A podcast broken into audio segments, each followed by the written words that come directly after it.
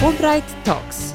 Rozmowy o nauce, pasjach i amerykańskiej przygodzie.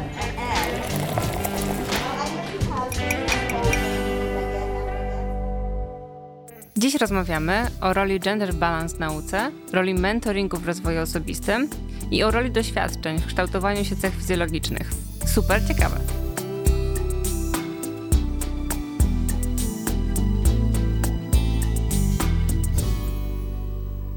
Cześć. Dziś moją gościnią jest Monika Kaczmarek. Monika jest profesorem w Instytucie Rozrodu Zwierząt i Badań Żywności Polskiej Akademii Nauk w Olsztynie, gdzie od 2011 roku kieruje Laboratorium Biologii Molekularnej. Ma wszechstronne zainteresowania badawcze, często na pograniczu dyscyplin, choć głównie dotyczą one biologii rozrodu. Cześć Monika. Cześć Patrycjo.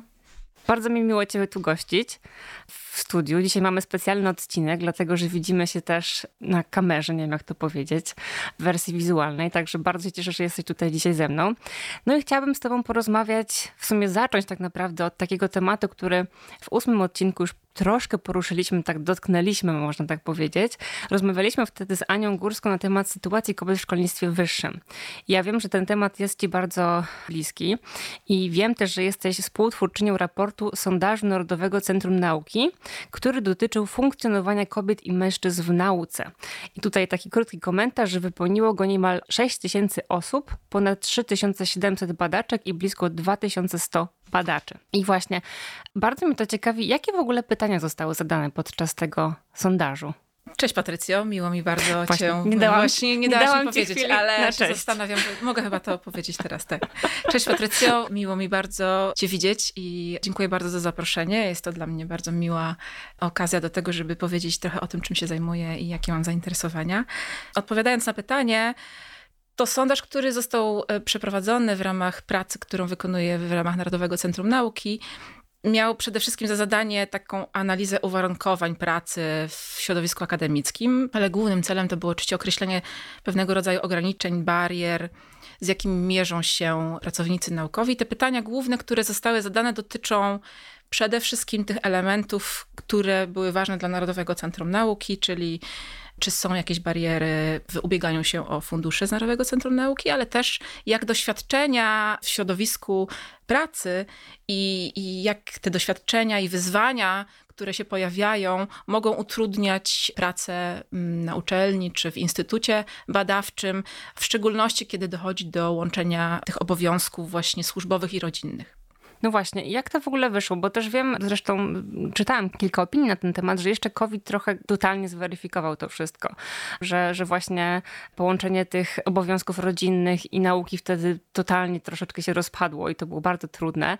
I co z tego raportu wynika? Tam oczywiście też były pytania dotyczące pracy, warunków pracy w okresie pandemii. Natomiast generalny wniosek, który wypływa z tego raportu, dotyczy przede wszystkim tego, że kobiety obłożone tymi obowiązkami domowymi niestety w niższym stopniu doceniają same siebie. To jest ważne. I często też mają pewne opory wynikające z niższej samooceny do tego, żeby aplikować o fundusze. Tutaj to było, tak jak mówię, dla nas ważne, ale też, żeby podejmować pewnego rodzaju wyzwania, e, na przykład w kierowaniu chociażby grantami Narodowego Centrum Nauki. I to też te dane są pewnego rodzaju potwierdzeniem tego, co już wiemy. No rzeczywiście tak jest, że, że kobiety rzadziej podejmują takie wyzwania i rzadziej podejmują się wyzwań takich związanych przede wszystkim z karierą gdzieś wyżej na stanowiskach e, kierowniczych. Co jeszcze było ważne i co chciałabym powiedzieć w związku z tym, ponieważ jak e, przygotowywaliśmy ten raport, to wielokrotnie go czytaliśmy wszyscy ci, którzy byli zaangażowani mhm. w ramach komisji, której pracuję i w biurze w Narodowym Centrum Nauki. I ja po prostu y, podróżując między Krakowem a Olsztynem, z wypiekami na twarzy czytałam po prostu te rzeczy, które tam są zawarte. Oczywiście warto do nich zajrzeć, w szczególności do tabeli pierwszej, która pokazuje takie odnotowane przypadki zachowań dyskryminujących względem kobiet. I zaczynasz sobie wtedy zdawać sprawę, jak to, jak to czytasz, że rzeczywiście tego tak do końca nie, nie widać, ale takie sytuacje mają nadal miejsce i nadal te sytuacje no w jakimś stopniu wpływają na karierę naukową, nie tylko w obszarze jakby tym akademickim, ale też w innych obszarach naszego życia. I to, co ważne, to to, że te obciążenia rodzinne, o których już mówiłam, te obciążenia rodzinne bardzo mocno mm, wpływają na spowolnienie kariery. No tutaj dotyczyło to badanie, ten sondaż przede wszystkim pracowników e, e, akademii, tak? czyli pracowników Polskiej Akademii Nauk, Politechnik, uniwersytetów, instytutów badawczych. I te oddanie się tej pracy, powiedzmy, na rzecz wychowania dzieci, bo to nie tylko okres macierzyński, ale później też te dzieci nie znikają, mhm. prawda? Rosną, więcej tak, problemów. zdecydowanie wpływają na to, że ta kariera jest spowolniona i ma to wpływ na, na osiągnięcia tych kobiet też. A czy istnieje jakieś wsparcie właśnie? Czy są jakieś programy, albo nie wiem, czy właśnie po tym raporcie będą jakieś podjęte działania, żeby wspierać na przykład kobiety, jeżeli mówimy tutaj o dyskryminacji, czy o spowolnianiu tej kariery? No, założeniem tego raportu było przede wszystkim to, żeby zbadać odbiorców, y, powiedzmy, tych programów, które Narodowe Centrum Nauki oferuje. No ale wyniki pokazały, że tak naprawdę sporo rzeczy mamy do poprawienia na poziomie akademickim, na poziomie pracy, w miejscu pracy, w społeczeństwie nawet. Oczywiście te rzeczy, które dotyczą systemu grantowego, no to my staramy się cały czas e, zmieniać i, i ulepszać, jak na przykład wydłużenie okresu po doktoracie, obiegania się o jakieś powiedzmy konkursy i z tym związane wszystkie opóźnienia, które mogą wpływać na wynik powiedzmy procesu oceny. Mhm. E, natomiast jeśli chodzi o uczelnie, no to e, ja mam wrażenie, że te zmiany, to jak jesteśmy kształtowane, my kobiety, zaczynają się już bardzo wcześnie, to znaczy zaczynają się już wraz z wychowaniem. Jest sporo stereotypów, mimo tego, że jesteśmy w XXI wieku i na pewno takie wsparcie na poziomie szkoły, informowanie jest ważne i ono się pojawia. Są różnego rodzaju takie akcje kobiety na Politechniki mhm. na przykład, y, czy jakieś aktywności, które, w których ja uczestniczyłam w ramach Akademii Młodych Uczonych, dotyczące na przykład zachęcania właśnie licealistek do tego, żeby, żeby interesowały się matematyką, fizyką, właśnie tymi obszarami technicznymi, bo tam jest rzeczywiście mniej, e, mniej kobiet. No i oczywiście już w codziennej pomocy, no przede wszystkim te elementy, które wspomagają kobiety, które zajmują się wychowywaniem dzieci, czyli jakieś takie elementy jak ruchomy czas pracy, e, jakieś przedszkola. No to wszystko się pojawia, natomiast wydaje się, że, że jeszcze dużo mamy do zrobienia i nadal powinniśmy nad tym pracować. Przede wszystkim mówić o tym e, za każdym razem. Rzeczywiście jest tak, że kobiety mimo wszystko, mimo tego, że coraz częściej są widoczne w różnych społecznych, czy też politycznych nawet aktywnościach, czy na akademii pełniąc funkcje kierownicze, to nadal, nadal jest ich zdecydowanie mniej niż mężczyzn. To się bardzo cieszę, że dzisiaj też o tym mówimy i wiem, że ten temat jest też dla ciebie bardzo ważny, tak osobiście. Dlaczego? Tak czujesz mocno ten temat. Wiem, że w ogóle jesteś bardzo aktywna i w ogóle imponujesz mi bardzo e, w swoich aktywnościach. Jak czytałam o różnych rzeczach, które robisz, to naprawdę gdzieś tam pomyślałam sobie, kurczę, no może trzeba się trochę więcej zaangażować, bo naprawdę podziwiam. I dlatego właśnie takie pytanie, e, skąd ta potrzeba ta potrzeba wynika, myślę, że z takich dwóch e, głównych obszarów. Pierwszy to jest taki bardzo naukowy, to znaczy, ponieważ ja jestem badaczką Zajmuję się biologią rozrodu od praktycznie początku, chociaż na początku zajmowałam się nowotworami. I to naukowa część przede wszystkim dotyczy takiego e, braku danych, braku informacji o praktycznie 50% populacji na Ziemi, bo w 2020 roku powiedzmy na 102 chyba mężczyzn przypadało 100 kobiet. I ta historia nauki jak, jak ona się rozwijała, jak niektóre rzeczy były interpretowane, pokazuje trochę, że, że mamy brak informacji na temat, mamy brak danych na temat kobiet. Mhm. I, i, I, tu chciałabym powiedzieć, zachęcić też e, słuchających do tego, żeby zajrzeli do książki takiej, która znakomicie to opisuje, książki Caroline Criado Perez, Niewidzialne kobiety, która mm, w taki, myślę, że przystępny sposób pokazuje te luki w informacji, które mamy, które są spowodowane no, taką historią, tak naprawdę tym, jak były interpretowane dane, bo to jest od y, tego, jak odnaleziono szkielet y, jakiegoś wojownika, który się później okazał być wojowniczką, po takie rzeczy y, dotyczące naszej codzienności, jak inne metody diagnostyczne u kobiet, inne leki, które powinny być stosowane u kobiet, czy na przykład inaczej skonstruowane szlaki komunikacyjne albo sposoby odśnieżania, na przykład y, zamiast głównych dróg, tylko chodniki, bo wiadomo, że kobiety muszą te dzieci odprowadzić, czy poruszają się komunikacją miejską, czy rowerem na przykład, tak jak te przykłady właśnie w tej książce się pojawiają. I ja staram się w, też w swoich badaniach te luki w jakiś sposób zapełniać i staram się właśnie tą myśl przekazywać, że takie informacje są ważne. Wynika to z tego, że no, mi jest może troszeczkę łatwiej taką wrażliwość mieć ze względu na to, że ja się zajmuję od samego początku rozrodem. Wiem, że kobieta podlega pewnym zmianom e, miesięcznym wynikającym z różnic hormonalnych, czyli jest cykl menstruacyjny i pewne elementy czy poziomy hormonów, ja pracuję w zakładzie mechanizmów działania hormonów również, tymi hormonami się zajmuję, definiują to, jak niektóre rzeczy takie fizjologiczne się u nas dzieją w naszym organizmie.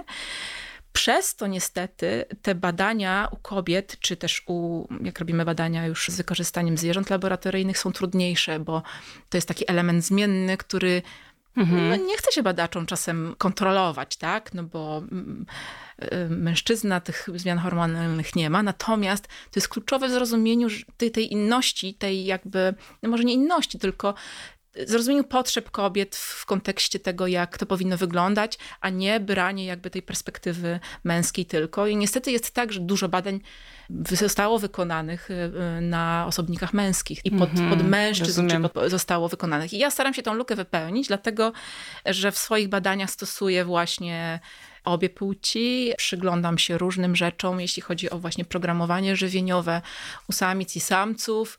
I co ciekawe, te odpowiedzi są całkiem inne. Właśnie chciałam zapytać. Tak, tak, one są całkiem inne i wręcz przeciwne czasem. Troszeczkę te fazy rozwojowe u, u kobiety i mężczyzny, dziewczynki, chłopca też y, są w czasie, rozbiegają się i to, co się dzieje, warto mieć tą wrażliwość, żeby po prostu zrozumieć te procesy i żeby wziąć je pod uwagę, że to nie może być tak, że na przykład y, dla zrozumienia jakichś procesów bierzemy pod uwagę tylko to, co się dzieje u mężczyzny. I ja powiem szczerze, że to się bardzo mocno zmienia, bo ostatnio nawet mój ortopeda mówi, że no wiesz Monika, kurczę, te kobiety przecież one te, w tym różnej fazie cyklu, one są na, narażone na kontuzję, kiedy są właśnie w tej określonej fazie cyklu i wtedy te kolana i te, te stawy wtedy są bardziej narażone. Ja mówię, no, no tak, no bo mamy inny poziom hormonów, wszystko trochę inaczej wygląda. No i, i, i to się gdzieś tam pojawia coraz częściej a że tych danych nie było, czy też ich nie ma tak naprawdę. I, a teraz jesteśmy zarzucani tymi danymi. I teraz wszystko jest, idzie w kierunku tej sztucznej inteligencji, czyli procesowania tych danych, analizy, e, analizy mhm. robienia algorytmów, które nam rozpoznają jakieś, a jeśli mamy tylko te dane dotyczące mężczyzn, to jak mamy jakby nawet tą sztuczną inteligencję, czy pewne jakieś narzędzia, które już stosujemy, wykorzystać tak, żeby one odpowiadały potrzebom kobiet. Tak jak mówisz, to pomyślałam sobie, że nawet są takie, e, że na przykład o, chłopcy w tym wieku są niżsi, a potem dziewczynki są wyższe. Na przykład się mówi, tak? O, nie, no ty jeszcze urośniesz. I jakby to jest tak widoczne, a jakby bardzo mało jakichś jest takich porównań, kiedy na przykład chcę poczytać sobie o tym, na przykład jak się zdrowo odżywiać, tak?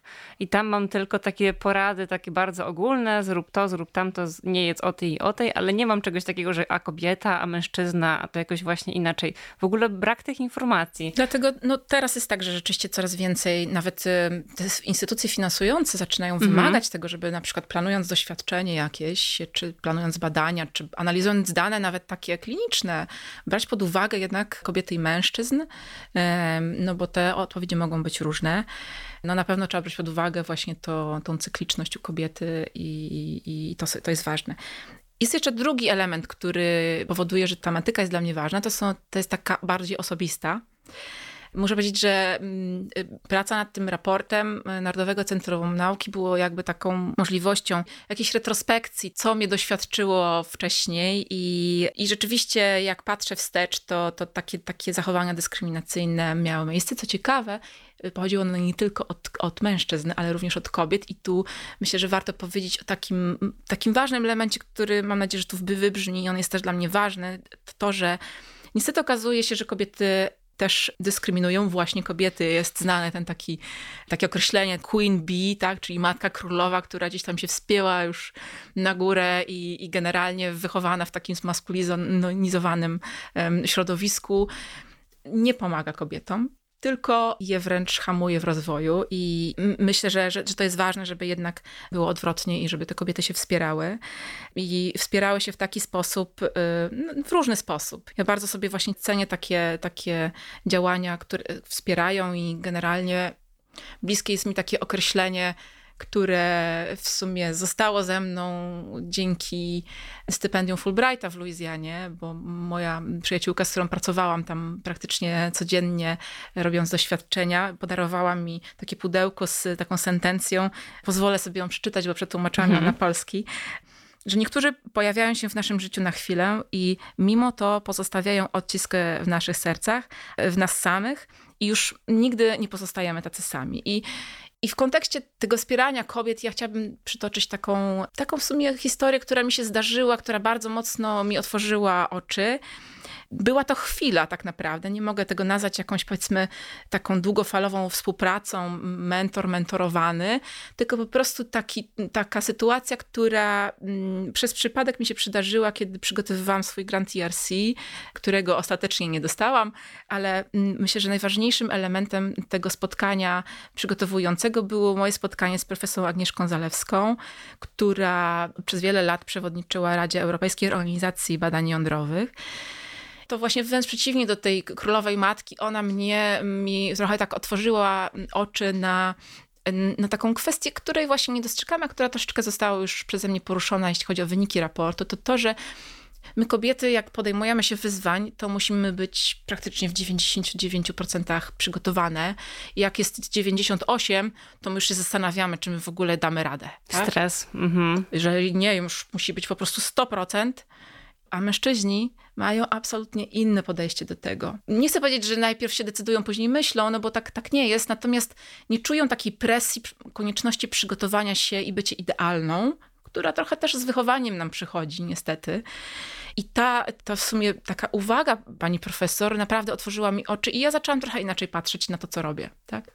podejmować się wyzwań różnych, nie zawsze będąc w 100% e, przygotowaną i naprawdę zachęcam wszystkie dziewczyny do tego, żeby się podejmować wyzwań, bo faceci jakoś dają radę, prawda? Właśnie, my dziewczyny musimy się wspierać.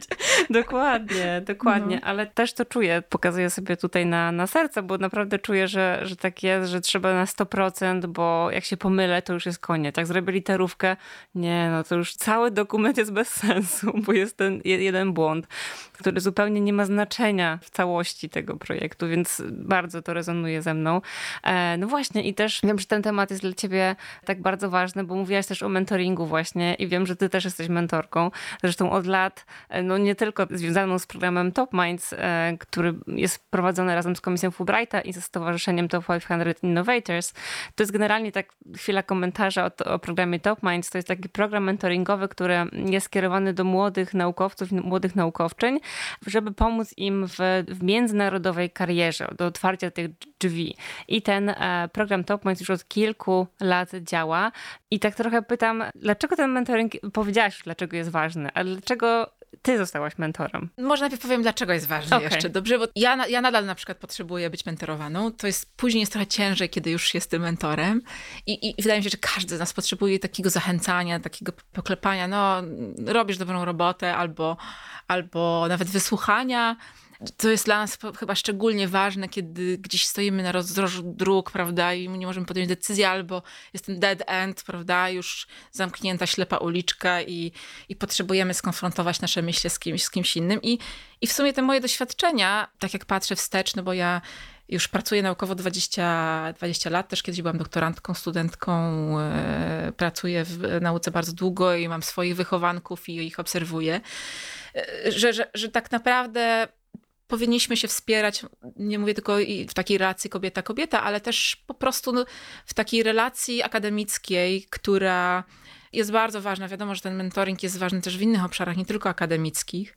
I jest ważny do tego, żeby przede wszystkim budować siebie, tak naprawdę się rozwijać i próbować różnych rzeczy. To tak można powiedzieć, że to jest taki cheerleadering trochę taki, tak, żeby zachęcić, żeby pomóc w podjęciu decyzji. Oczywiście nie mówić jak, tylko właśnie mhm dać możliwość zachęcenia, zachęcić właśnie do tego, żeby, żeby ktoś się zastanowił, czy nawet wybrał jakąś ścieżkę i spróbował. A nawet jak się nie uda, to też to nie jest nic złego. To też jest taka zresztą sesja porażkowa tak zwana na programie Top Minds, gdzie, gdzie właśnie też Monika się dzieliła. Byłam na tej sesji właśnie swoimi porażkami. To była sesja niesamowita i myślę, że też bardzo otwierająca dla uczestników i uczestniczek, bo e, no nie tylko z sukcesu składa się droga akademicka. No, z wielu nie sukcesu. Oczywiście, no to, tak na co dzień tego nie widzimy. Wiadomo, że, że to też w sporcie bardzo dużo się mówi o tym, że, mm, że jest to taka góra lodowa, tak? I widzimy te wszystkie sukcesy, które są, które gdzieś wybrzmiewają w mediach, czy, czy gdzieś je mamy w swoim CV. Natomiast co się kryje za tym y, wszystkim, no to o tym nie mówimy. Ja specjalnie powiedziałam o tym grancie ERC, którego nie dostałam. Wielu rzeczy nie dostałam, wiele razy próbowałam i, i, i najważniejsze jest to, żeby się nie zrażać. No niestety ta praca akademicka jest taka, że po prostu czasem nas powala na te łopatki, tak, jak na ringu. No i trzeba wstać i, i iść dalej i po prostu próbować. Tak zresztą zachęcam wszystkich do tego, żeby jednak się nie poddawać, no bo warto próbować i, ja jestem przykładem tego, że naprawdę kilka prób nawet e, może się zwieńczyć później sukcesem. Zresztą sami obserwujemy to w Fulbrightie, prawda? Tak. Czy, w, czy w Narodowym, Narodowym Centrum Nauki ludzie aplikują kilkukrotnie i, i, i po prostu cały czas się doskonalą i, i, poprawiają te swoje aplikacje i w końcu dostają te swoje wymarzone stypendia i grant. To prawda. Jak co roku, no już prawie 10 lat jestem w Fulbrightie, wow. A więc już trochę widziałam takie sytuacje, że faktycznie kilka razy kandydaci i kandydatki aplikowali i aplikowały e, i potem było po prostu radość z tego trzeciego albo czwartego nawet dostania się. I potem nawet czasami mówili, że to faktycznie to był ten czas teraz, tak? Że, że to, po coś to było, że, że, że do czegoś to doprowadziło, zmieniłem swój, nie wiem, zmieniłam swój projekt i teraz jestem zadowolona na przykład. Bardzo często się z tym spotkałam. A, a jak to jest w ogóle z mentoringiem na uczelni? Czy możemy poprosić kogoś o bycie e, mentorem? Czy to jakby ze współpracy wynika? W Twoim przypadku, bo pewnie jakby nie będziesz reprezentowała wszystkich uniwersytetów i instytucji, ale. Znaczy, ja mam generalnie może taki, takie dość radykalne zdanie, że generalnie jest kiepsko z mentoringiem, tak? Nie chcę powiedzieć, że w Polsce, ale to, to nie jest tak, że każdy może być mentorem, każdy ma takie mhm. jakby cechy. Można się pewnie że pewnych rzeczy nauczyć e, tak jak z inteligencją emocjonalną, pewne rzeczy można sobie wypracować i e, jest to oczywiście trudniejsze u tych osób, które tego nie mają, niż te, które powiedzmy, może się z tym urodziły większym zasobem tego, tak.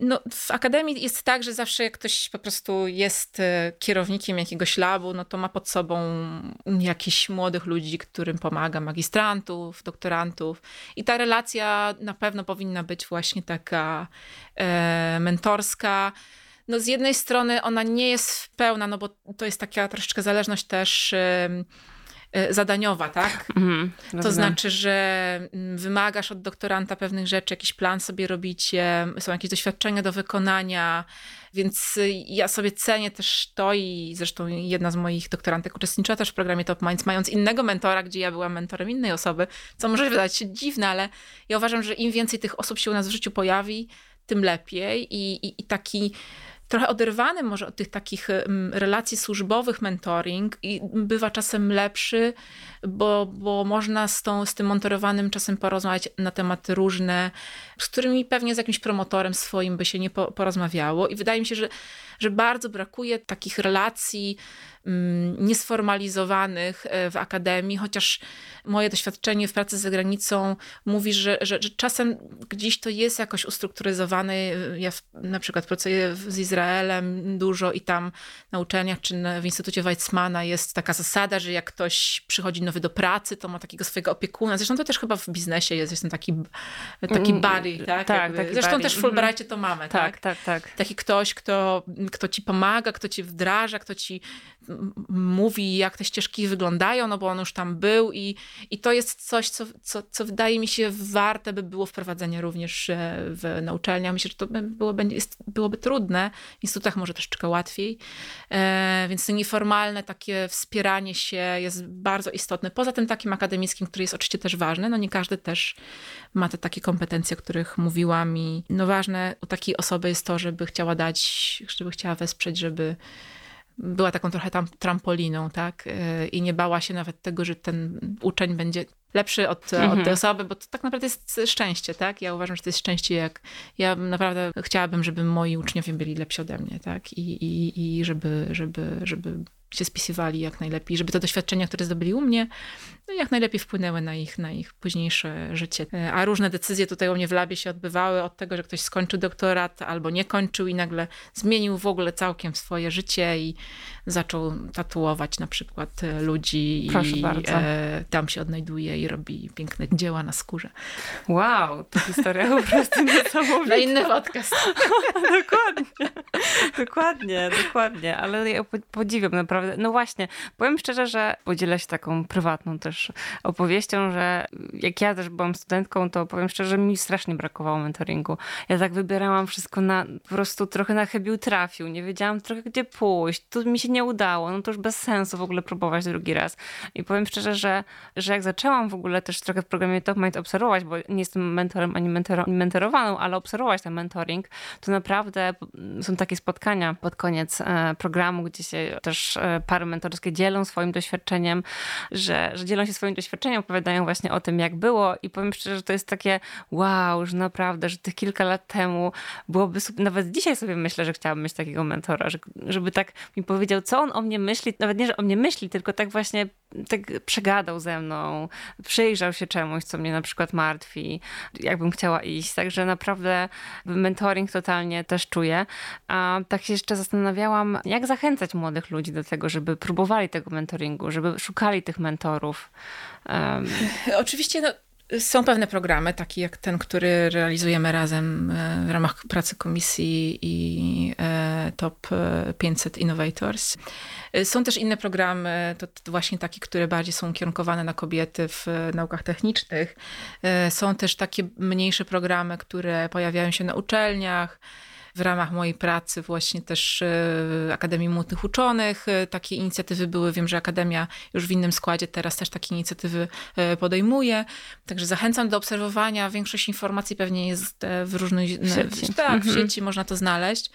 Natomiast wydaje mi się, że ważne jest to, żeby wybrać program, który jednak tak z mojego doświadczenia opiera się przede wszystkim na relacji mentora z mentorowanym, bo to jest najważniejszy element takiego programu mentorowego i jakby przy wyborze kierowałabym się raczej tym, co mentorowani mówią o tym, o tej relacji i jak te relacje im pomogły, a nie na na jakimś powiedzmy systemie szkoleń. Oczywiście to też jest ważne, ale te szkolenia można odbyć inaczej, tak? Mhm. Ważne jest też to, że ten mentoring, to, to w poszukiwaniach mentoringu no ważne jest to, że troszeczkę chyba trzeba polegać na takiej intuicji i znalezieniu takiej bratniej duszy trochę, tak? Ja muszę powiedzieć, że miałam bardzo duże szczęście wszyscy moi opiekunowie, e, mój promotor pracy doktorskiej, opiekun, z którym do dnia dzisiejszego współpracuję, no naprawdę e, mnie wspierał, mimo tego, że był mężczyzną. Sami mężczyźni byli jakby -hmm. moimi, to też warto powiedzieć. Wspierali mnie. Czy jak byłam na stypendium w Niemczech, to też e, profesor Szams, czy tutaj właśnie mówię profesor Zięcik, który mnie tutaj wspomaga w Polsce, czy w Stanach, Leslie Kodek, z którym pracowałam, to po, po prostu zawsze zawsze naprawdę bardzo dużą ilość wsparcia uzyskałam, ale gdzieś tam było to granie na, powiedzmy, na podobnych falach, tak? Mhm. Mimo tego, że u nas jednak w uczelniach mamy taki bardzo schierarchizowane i w Niemczech również tak trochę jest. Ta zależność jest taka, że no, panie profesorze, pani profesor, tak, no, to troszeczkę utrudnia pewne rozmowy, o których mówiłam, że można to po prostu troszeczkę inaczej sobie spróbować ogarnąć, e, poszukując właśnie takich osób, które są nam bliższe sercu. No nie zawsze ten mentoring też musi wyjść, bo ta osoba nie musi nadawać Jasne. na tej fali tak samej. Dokładnie. Dlatego ja też zachęcam bardzo w ogóle mm, też do próbowania, prawda? Nie wiem, czy ze mną zgodzisz, Monika, ale że do nawet pytania czasami takiego, może takiego wprost trochę tak, o, o, pomoc, bo myślę, że też, też to jest takie, że trochę się uczymy tego, że musimy być bardzo samowystarczalni. No, zgadzam się, tak, Patrycjo. Myślę, że troszeczkę chyba też się zmienia to, jak obserwuję moich studentów młodych, że jakby oni już też e, Część z nich, chociaż niektórzy do tej pory nie chcą do mnie mówić na ty, część z nich nie ma takich oporów Aha. i mówią do mnie po imieniu, co jakby jak ja się cofnę w czasie okay. 20 czy 15 lat i sobie pomyślę, że ja bym miała mówić do mojego profesora po imieniu, to, to nie wiem, no, nastąpiło to w pewnym momencie, natomiast już jakby to te naleciałości, ja do tej pory mówię do niego, panie profesorze. I jakoś to jest ciężko powiedzieć tak inaczej. I, i to troszeczkę ułatwia, bo to wtedy trochę tak um, łatwiej jest powiedzieć o takich rzeczach, które nas gdzieś tam nurtują, gnębią, porozmawiać o rzeczach takich właśnie bliższych sercu, niż gdzieś powiedzmy ta hierarchia zachowanie jakichś pewnych kowenansów. Oczywiście one też są ważne, wiadomo, no, kultura oczywiście. osobista jest ważna, tak? Ale... Oczywiście, oczywiście, że tak. nie zaczynamy od, prawda, nawet e, jak my mamy przygotowania w ramach Fulbrighta do, do kontaktu z instytucją goszczącą, to zawsze, że trzeba jednak oficjalnie do profesora, prawda, nie piszę Dear Bob i tam jestem zainteresowany twoim researchem. No ale tylko... jak już Bob napisze e, do... Bob, no dokładnie. to już można do niego napisać Dear Bob. dokładnie, dokładnie, więc jakby ten pierwszy poziom jak najbardziej trzymamy, a ten drugi faktycznie warto, warto próbować. No właśnie, ja też w ogóle współpracując z Fulbrightczykami podczas na przykład programu Junior Research Award. Tam mamy takich mentorów, którzy są na uczelniach amerykańskich i do nich przyjeżdża się, no tak jak zresztą na seniorzy też, e, przyjeżdża się do, do labu czy do, do zespołu. Też nawiązujemy z nimi kontakt, żeby właśnie bardziej się poczuć z tymi mentorami, żeby tę relację też nawiązywać. Widzimy, jakie to jest ważne, żeby, żeby jednak po prostu była ta relacja między ludźmi, nie między profesorem a, a, uczestnikiem, tylko właśnie między badaczem a badaczką. I to jest naprawdę, widzę, że stypendyści wracają bardzo tacy otwarci, tacy zupełnie inaczej, jak się uda oczywiście, bo nie zawsze się udaje też. Niektórzy nie mają czasu na mentoring i to się też zdarza. No właśnie chciałam powiedzieć, że to jest taka odpowiedzialność trochę mentora, że, że Moim zdaniem lepiej powiedzieć, nie mam czasu i się tym nie zajmę, niż się zajmować tak na pół gwizdka, bo to się mija z celem. Absolutnie i, i obie strony są sfrustrowane, nieszczęśliwe i tak naprawdę nikomu nie pomagamy, tylko, tylko nawet szkodzimy, tak, zajmując czas. Także naprawdę świadomie trzeba do tego podejść i zarezerwować sobie czas systematycznie, niektóre rzeczy robić. Mhm, czyli ważne. też ustalić taki kontrakt trochę tej, tak, tej relacji. Tak, tak. to mhm. zawsze, zawsze to robimy, tak? Mhm. Właśnie w ramach tego programu e, Top Minds i, mhm. i to jest ważne naprawdę. Dokładnie, czyli taki kontrakt, czyli takie kilka punktów, ile czasu spędzamy razem, na czym się, ile godzin w tygodniu na przykład poświęcamy na, na mentoring i, i, myślę, że to w wielu relacjach jest mega ważne tak naprawdę. Bo, Oczywiście, bo jak, na, jak w życiu. Jak dokładnie, jak na, na, coś nie umówimy, to potem nikt nie wie, kto to miał zrobić, tak? No tak odpowiedzialność się rozmywa. dokładnie. E, Okej, okay, więc właśnie i, i mentoring, mentoring, mentoring. Zachęcamy wszystkich, żeby, żebyście próbowali, żebyście starali się właśnie znaleźć tego swojego mentora. Zresztą program Top Minds od lat działa i pewnie działać będzie, więc też zachęcamy do śledzenia programu. No ale ja chciałam też trochę, bo my trochę o mentoringu, trochę o innych rzeczach, a też chciałam tak trochę o tobie porozmawiać. Wiem, że jesteś bardzo skromną osobą. Natomiast e, właśnie mówiliśmy trochę o twoich zainteresowaniach, o tym, że interesujesz się też takimi badaniami na temat kobiet i mężczyzn, ale mówiłaś też o tym, czym się naukowo zajmujesz. I też chciałam tak właśnie trochę o to dopytać, bo miałam okazję i przyjemność widzieć cię podczas twojego TEDa na Fulbright, e, Fulbright TEDx i był on mega interesujący. I właśnie tam mówiłaś na temat tego, że co dwie sekundy ktoś w wieku od 30 do 70 lat umiera. I to po prostu mnie przeraziło, powiem szczerze. Zaczęłam to oglądać i pomyślałam, że już mam 30 lat i niedługo po prostu, e, nie naprawdę, zaczęłam go słuchać po to, żeby też, bo mówiłaś tam właśnie, jakie nawyki też mogą, jakby dlaczego to się dzieje. I gdybyś mogła tak w dwóch słowach opowiedzieć o tym dla osób, które, zachęcam do obejrzenia, ale tak w dwóch słowach gdybyś mogła opowiedzieć. To wszystko się trochę nam przeplata, ta tematyka związana właśnie z równością, z mentoringiem i generalnie te moje badania, tak jak wspomniałam, też troszeczkę dotrzymują pewnych zasad e, badań właśnie u osobników płci żeńskiej biologicznej i męskiej, tak powiem dokładnie, i dotyczą programowania żywieniowego. Te moje zainteresowania to jest w ogóle takie moje dziecko które się urodziło właśnie w Ameryce. Proszę bardzo. Można powiedzieć, ale mój syn byłby pewnie zazdrosny, ale okej, okay, e, tak, to było takie dziecko, e, dziecko tematyczne, które się urodziło właśnie podczas mojego stypendium Fulbrighta w e, Pennington Biomedical Research Center Louisiana State University w Luizjanie, mm -hmm. tak, więc południe, huragany, dobra kuchnia.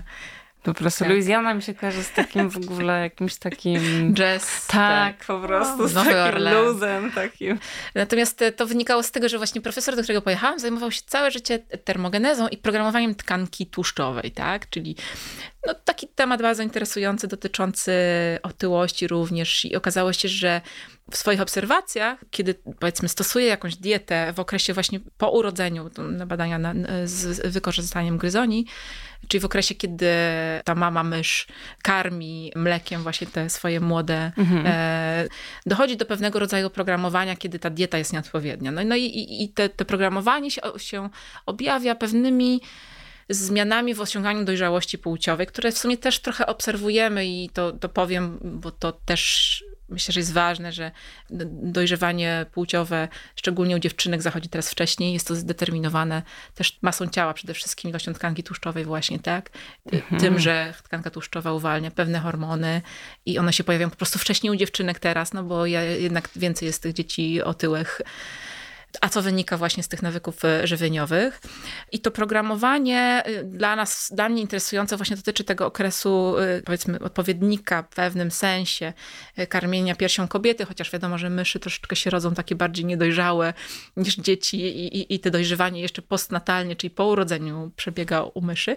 Jednak to determinuje, co jest ważne, nie tylko to, co się dzieje właśnie u tej myszy, która tam była wystawiona na właśnie jakieś tam niedożywienie tej mamy, czy złą dietę mamy, mamy, ale też kolejne pokolenia, czyli ma to konsekwencje takie, że ta decyzja, powiedzmy, mamy o tym, odnosząc e, te badania, powiedzmy tak, ekstrapolując je do, do, do kobiety, będzie się źle odżywać w czasie ciąży czy karmienia e, piersią, no zdeterminuje to, jaki poziom zdrowotności będzie miało to dziecko. To ściśle się wiąże z taką teorią profesora Davida Barkera, który właśnie był chyba takim pionierem, już nieżyjący brytyjski badacz takiej teorii programowania potomstwa, głównie podczas właśnie ciąży u kobiety, zdrowotności przyszłych pokoleń. No i tam to są okay. takie właśnie bardzo ciekawe tematy, które dotyczą nie tylko tego, co jemy, czyli ważne jest to, żebyśmy się odżywiali dobrze, ale różnych innych rzeczy, bo tak naprawdę, tak jak zresztą mówię w tym TEDzie, zachęcam właśnie wszystkich do obejrzenia, te, tak naprawdę tysiąc dni pierwszych życia, od poczęcia, to znaczy do drugiego roku życia jest bardzo ważny. Wtedy kształtują się, czyli jakby dochodzi do pewnych elementów związanych z dojrzewaniem też u dzieci, ale też kształtują się pewnego rodzaju nawyki żywieniowe i, i my jako rodzice te nawyki żywieniowe tak naprawdę sprzedajemy tym dzieciom, mhm. czyli idziemy kupujemy chipsy, jemy chipsy i w taki sposób się odżywiamy, to nasze dzieci będą robiły dokładnie to samo, tak? Ja pamiętam kolega, który wrócił z Japonii i mówi, że, że teraz w Japonii wiadomo ryby, jak, jak się nie, nie wystawisz dziecka na działanie ryby, tak? Znaczy na, na smak ryby, przepraszam, to po prostu ona nigdy nie weźmie tej ryby do ust. Pójdzie do McDonalda i kupi McDonalda, na którego Aha, wystawisz tak? okay. to dziecko. I to jest ważne, bo to właśnie też te, te, te zmiany rozwojowe, które powiedzmy, jak są jakieś braki, nie zachodzą w taki sposób y, odpowiedni. I to się tyczy właśnie tych różnic między tymi zmianami rozwojowymi u dziewczynek, u chłopców i tym, że trzeba patrzeć jednak, wziąć pod uwagę te dwie perspektywy. Nie można tej perspektywy tylko męskiej, powiedzmy, brać pod uwagę, ale też tą perspektywę e, żeńską, bo ona może być inna, wynikająca z tego, e, jak kobiety czy dziewczynki się rozwijają. I ja to staram się w tych swoich badaniach właśnie robić, brać pod uwagę właśnie osobniki płci żeńskiej e, i męskiej. A te programowanie dotyczy właśnie tych chorób niezakaźnych, czyli tych wszystkich, które są nie, niepowodowane przez wirusy. To jest otyłość, e, cukrzyca, tak, które właśnie dziesiątkują populację i to wynika z tych nawyków żywieniowych, ale też z, właśnie z bardziej takiego życia bez aktywności fizycznej. fizycznej. No kiedyś wiadomo, ja to zawsze mówię, jak nawet robię jakieś zajęcia dla licealistów, kiedyś trzeba było to jedzenie zdobyć, tak, y, wyjść na polowanie albo nie wiem, uprawiać coś, a teraz idziemy do sklepu i i wszystko jest na półce i to chcę, i to chcę i, i, po prostu mamy nadmiar tego jedzenia, my tego nie potrzebujemy tak naprawdę, tak? A generalnie jesteśmy tak skonstruowani, troszkę ewolucyjnie, że te pewne mechanizmy takie zostały u nas y, utrwalone, że potrzebujemy tego, bo, bo organizm jest nastawiony na to, że a może nie będzie tego mhm. jedzenia, mhm. tak jak w Później. tych tam czasach zamierzchłych. Natomiast teraz i, i, tak, tak też działamy, tak, że, że, że jemy więcej, bierzemy więcej, większa porcja, dolewka, cukier i tak dalej, i tak dalej. Faktycznie, masz rację, że nie pomyślałam nawet o tym. Zawsze sobie myślałam o tym, że jakoś po prostu jemy to, co na na co mamy ochotę, jakby, prawda, że jakoś tak y, gdzieś tam, że to się nie, gdzieś nie utrwala w nas od, od, samego, od samego początku tak naprawdę. A to jest bardzo, ba, bardzo ciekawe, co mówisz. A no właśnie, a co to w ogóle znaczy że złe odżywianie? Bo to też, wiem, że wszyscy wiemy, co to znaczy, ale na przykład właśnie, czy mięso? Bo to, nie, nie, wiem, czy ty akurat jesteś specjalistką w tym temacie, ale wiem, że nie jesz mięsa. Nie wiem, jestem specjalistką od tak, dwudziestu paru lat. E, z, tak, nie wiem długo już mięsa, natomiast nie, nie chciałabym chyba się wypowiadać Jasne. mojej osobistej. Natomiast wydaje mi się, że, że warto powiedzieć tutaj takich, takich oczywistych rzeczach. Teraz przede wszystkim, zresztą w Ameryce też tego doświadczyłam, teraz tutaj w Polsce i w innych krajach mamy bardzo duży dostęp do gotowej żywności. Mhm. Często bardzo przetworzonej, bo nie mamy czasu, biegamy gdzieś, łatwiej gdzieś tam wrzucić to do mikrofalówki i jest gotowe. Absolutnie takich rzeczy powinniśmy unikać. I też zachęcam właśnie do tego, żeby jednak gotować i szczególnie z dziećmi gotować, czy z nimi, z nimi chodzić na zakupy, żeby one wiedziały, jaki produkt mają wybrać, który jest zdrowy. Ja muszę powiedzieć, że mój syn był naprawdę bardzo dzielny, ale jestem z niego taka dumna, bo ostatnio e, na zawodach będąc pływa, wybrał zdrowe jedzenie zamiast pizzy, chociaż później tą pizzę zjadł, ale najpierw zjadł porządny obiad z surówką. Więc naprawdę dziś ta edukacja, fakt, że to jest naprawdę no, katorżnicza trochę praca, i, I, gdzieś to wychodzi, tak? Te, te nawyki żywieniowe, chociaż u nas w rodzinie jest tak, że my czasem sobie pozwalamy po prostu na te chipsy i no wiadomo, że to trzeba czasem też zjeść takie rzeczy, tak? Te nieprzetworzone, właśnie dużo warzyw. Takie badania dotyczące odżywiania mówią też, że my coraz mniej jemy tak różnorodnie, czyli raczej się gdzieś tam zawężamy w, ty, w tych naszych smakach, nie jemy owoców, warzyw, coraz rzadziej takie rzeczy właśnie jemy. Orzechy właśnie, te ryby, no, chociaż tutaj też no, trzeba uważać, że zawsze, bo to skażenie środowiska też jest coraz mhm. większe i e, Natomiast no, różnorodność, przygotowanie dań prostych, no naprawdę zachęcam. pamiętam, jak byłam w Stanach, to, to ta dziewczyna, o której już wspomniałam, też się dziwiła, że ja wrzucam ten makaron, dodaję szpinak i że w ogóle z tego jakieś danie wychodzi, tak, które ja jem, bo i że to w ogóle ja tam uruchamiam coś w, w kuchni, tak, żeby coś ugotować. Natomiast no, Nie tylko po to, żeby stała sobie. Tak, tak. I ozdabiała. Okej, okay, czyli jakbym na przykład chciała przygotować się do ciąży, powiedzmy, to rozumiem, że to też jest ważne w tym okresie też samych tych dziewięciu miesięcy, kiedy jesteśmy w tej ciąży, rozumiem, że wtedy te nawyki żywieniowe też są ważne. Ale to, co chciałam powiedzieć, to to, że faktycznie też widzę, że strasznie ograniczam e, smaki że po prostu zamykam się totalnie. Jak widzę coś nowego, to sobie myślę, ojejku, nie, no przecież no, ja, ja wolę te swoje, takie tam. To będę się starała też i zachęcam do tego wszystkich w takim razie, bo też widzę po sobie, że naprawdę czegoś się uczepię, robię to pół roku i dopiero potem zmieniam na przykład formę śniadania. Nie wiem, czy oglądałeś taki film Ratatouille? Tak. I pamiętasz, jak ten, e, ten szczur bierze ten ser, już nie pamiętam, taki tam przysmażony gdzieś na dachu. Tak, z tym I te fajerwerki takie, to pomyśl sobie, że te fajerwerki będziesz jak te smaki będziesz różne próbować. Super. No właśnie, i takim akcentem właśnie tego próbowania smaków i moim ukochanym filmem Ratatouille zresztą, ulubionym. E, bardzo Ci dziękuję Monika za, za tą rozmowę, za to, że jakby prowadziłaś nas też w ten świat nauki, ale też tego dbania o innych, też w tym mentoringu, także bardzo Ci dziękuję i dziękuję wszystkim za to, że są z nami. I co? I się żegnamy. Dziękuję bardzo za rozmowę. Dzięki, papa. Pa. To był podcast Fulbright Talks.